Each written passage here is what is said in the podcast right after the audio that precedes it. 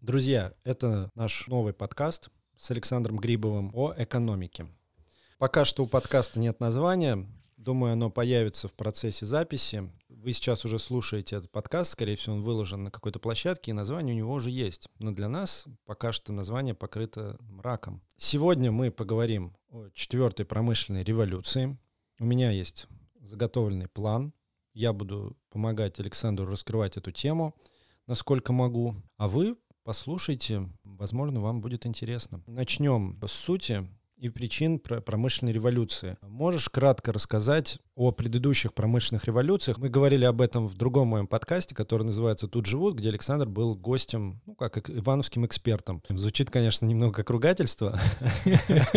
И в адрес Иванова тоже, да? Да, и в адрес Иванова тоже. Здесь мы сейчас еще раз кратко пройдемся по промышленным революциям, почему они происходили, как участвовал в этом государство. Здрасте. Так, ну давай я тебя помогу. Смотри, как происходили первые промышленные революции? Первые промышленные революции начали зарождаться, когда зарождался сам капитализм. И поэтому мы раскроем промышленную революцию неотрывно от самой сути капитализма, это через прибыль. И причины, и природу промышленных революций. Их было три, сейчас начинается четвертая. Угу. Ну, первая промышленная революция это связано с изобретением парового двигателя, вторая это электроника, третья это у нас робототехника, вот, а четвертая сейчас начинается. Она связана именно с соединением робототехники и реального мира через когнитивный анализ людей э, машинами самообучающимися. Отсюда же идет 5G э, как э, наиболее быстрое средство доставки информации и обмен информацией от реального человека к машинам. Это идет улучшение моделирования и так далее. Это чуть позднее раскроем чуть больше.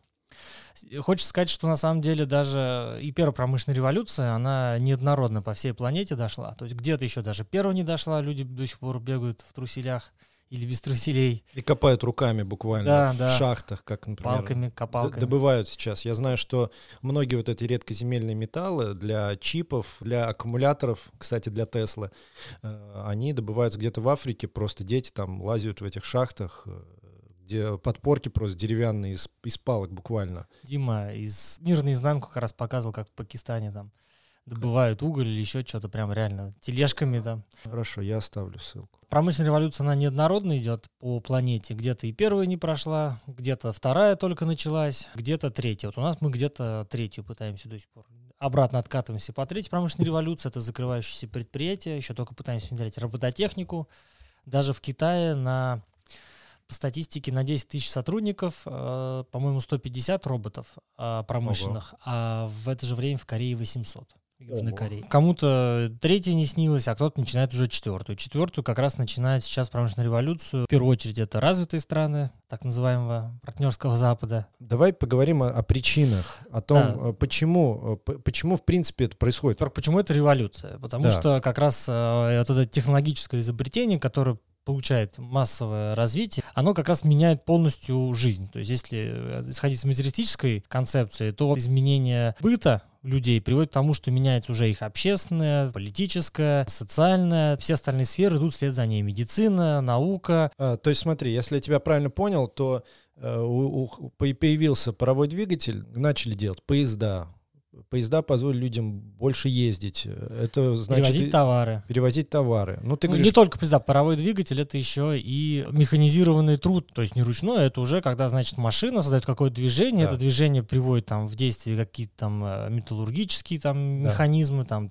текстильный и все-все-все-все остальное. Да, в том я... числе и транспорт. Ты говоришь о том, что это влияет на быт людей. Я говорю, каким образом? А, тем, таким, что, что дешевляется товар, он становится более распространенным, производительность труда растет, все больше людей может быть высвобождено от прямого задачи, как себя покормить, mm. поесть картошку, значит, он может пойти заняться, ему, mm. х, ему хватит, вообще в экономике хватит денег, чтобы он занялся наукой, занялся mm. медицинскими mm-hmm. какими-то изысканиями, воспитанием, обучением детей. И это начинается коммуникация кумулятивный эффект. Лучше медицина, больше живут сотрудники, которые могут что-то пользу приносить.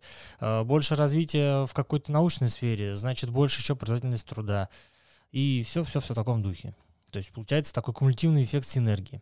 Угу. Если, например, спросить инженера какого-нибудь там, допустим, Да. Он скажет, типа, почему первая промышленная революция? Он ответит, ну, потому что был изобретен паровой двигатель. И он настолько классный, что сам по себе, в общем-то, это пробивает себе дорогу. Да, ты с этим не согласен. Да, именно почему я говорил, что промышленные революции зародились во время капитализма, потому что цель капитализма — это, в общем-то, получение прибыли. Так. Корень всех причин в капитализме надо искать именно в прибыли. И только в тот момент, когда, э, так скажем, капитал увидел прибыль в паровом двигателе, он начал вкладывать от идеи там, чертежной разработки до его промышленных образцов и до распространения во всей экономике. Понятно, что паровой двигатель изобрели там один, а вот получив его там в 35 тысяч вариантах на разных там видах применения от транспорта до промышленности, до еще чего-то, это как раз сделал капитал.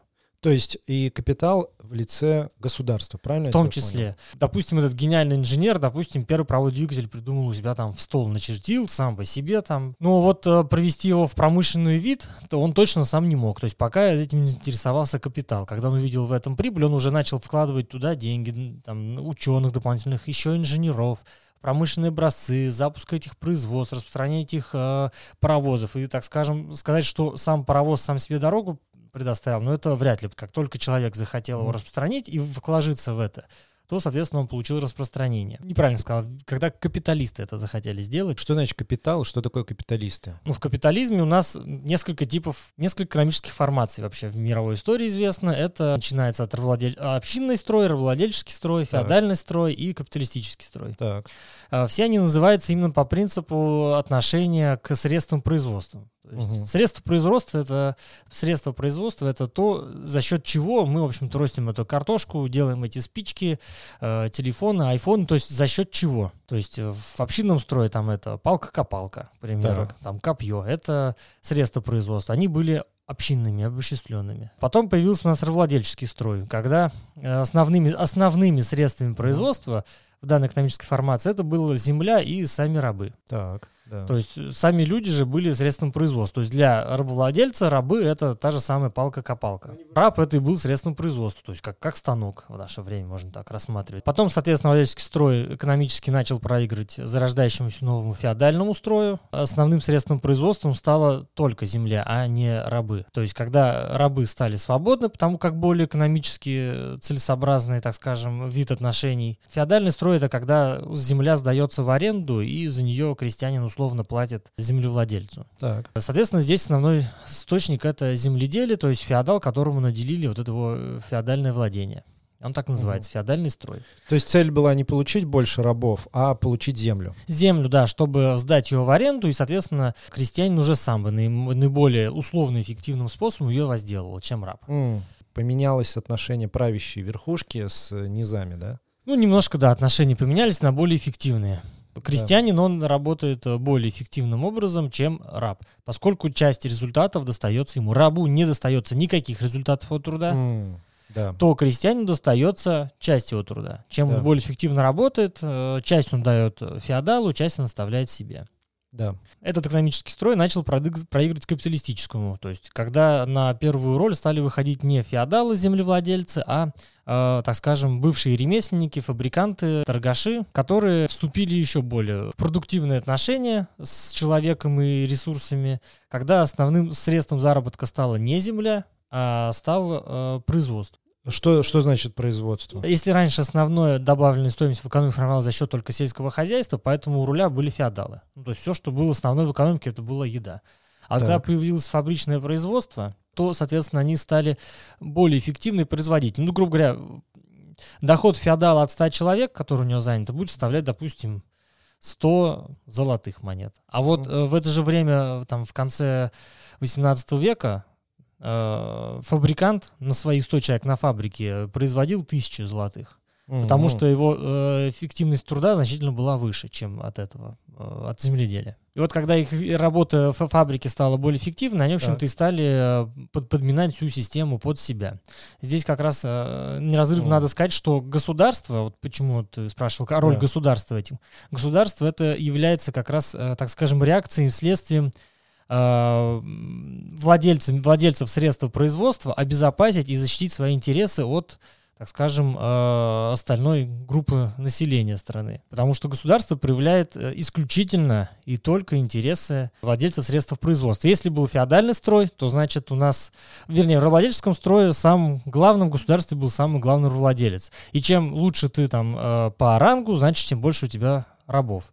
В феодальном строе самый главный у нас феодалом был Царь, Царь, король, король, король, царь, да, как раз он потому, что владел больше всего землей, больше всего э, крепостными крестьянами и так далее подобное. То есть а в капиталистическом строе, у кого больше денег, тот больше включен в государственный аппарат. Государство заинтересовано в том, чтобы развивалось именно производство, потому что в том числе выгоду от этого получат и простые люди. То есть это не то, что у, у государства цель задавить просто простых Ну, Нет, людей, государства не понимаешь? сдавить цель. Ты сейчас э, такое нет. ощущение, что ты вообще в Нет, принципе у- государственность подвергаешь Нет, сомнению. э, а государство зародилось именно в тот момент, когда появилась э, частная собственность на средства производства. Когда определенному группе людей стало принадлежать какое-то средство Мгм. производства, допустим, земля, Да. на которой работают группа людей, но владеет им только один человек. Вот тогда потребовалось государство, чтобы обезопасить и, в общем-то, объяснить остальным, почему э, А. это именно его, хотя работают на нем все, и почему достается ему больше, чем у остальных, к примеру. То даже если рассматривать медицину,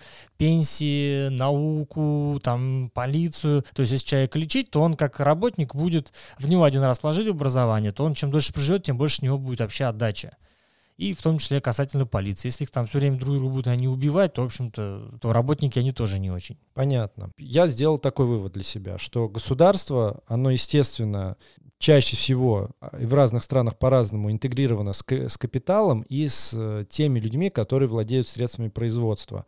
И, естественно, оно защищает их интересы. Первично. Всем остальным людям оно помогает организовать взаимодействие друг с другом, чтобы оно было в рамках закона. Ну, быт. Когда государство ущемляет интересы одного гражданина, который, например, нарушает общественные правила, то оно при этом в том же числе защищает тех людей, которые как бы играют по правилам. Понимаешь? То есть оно не только играет против э, каких-то лю- людей, а защищает основную массу, которая говорит, окей, мы согласны там работать на этих заводах, покупать айфоны, что мы их не, не хватаем, мы их с полок и не убегаем, да, как сейчас, например, в Америке происходит, где просто ограничили 800 долларов, э, если ниже э, кража, то человека просто не будут даже ловить. И э, продавцы с- просто стоят и смотрят, как э, там за- забегает банда чуваков, хватает айфон и убегает. И они понимают, что это меньше там 800 долларов, поэтому ловить мы их не будем. Бессмысленно. Да, бессмысленно, потому что как бы нам в полиции скажут, а там меньше. Вот. э, То есть мы так не делаем, благодаря государству в том числе. Да, но в рамках вот все-таки промышленной Да. революции Да. Важно понимать, что именно первичные интересы предпринимателей. Даже если брать вот, там, третью промышленную революцию или четвертую, когда э, часть научных разработок проводилась э, в рамках научных институтов, которые Мгм. принадлежат государству.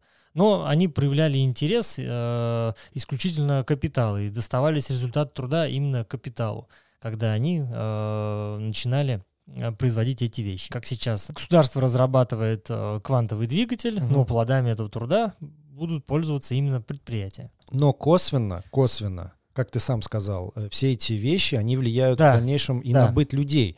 То есть, Однозначно. э, чтобы совсем не очернять роль государства, государство помогает первично капиталистам, допустим, создать паровой двигатель, но в дальнейшем это облегчает жизнь, в том числе и простых людей. Как мы уже об этом сказали, облегчается возможность там, передвигаться, э, появляется у людей больше времени, производство становится проще, у них появляется больше времени, как ты сам говоришь, заниматься наукой и так далее. То есть в целом э, помощь государства капита- кап- капиталист- капиталистам, да, или тем, у кого есть орудие производства, оно косвенно улучшает жизнь всех людей.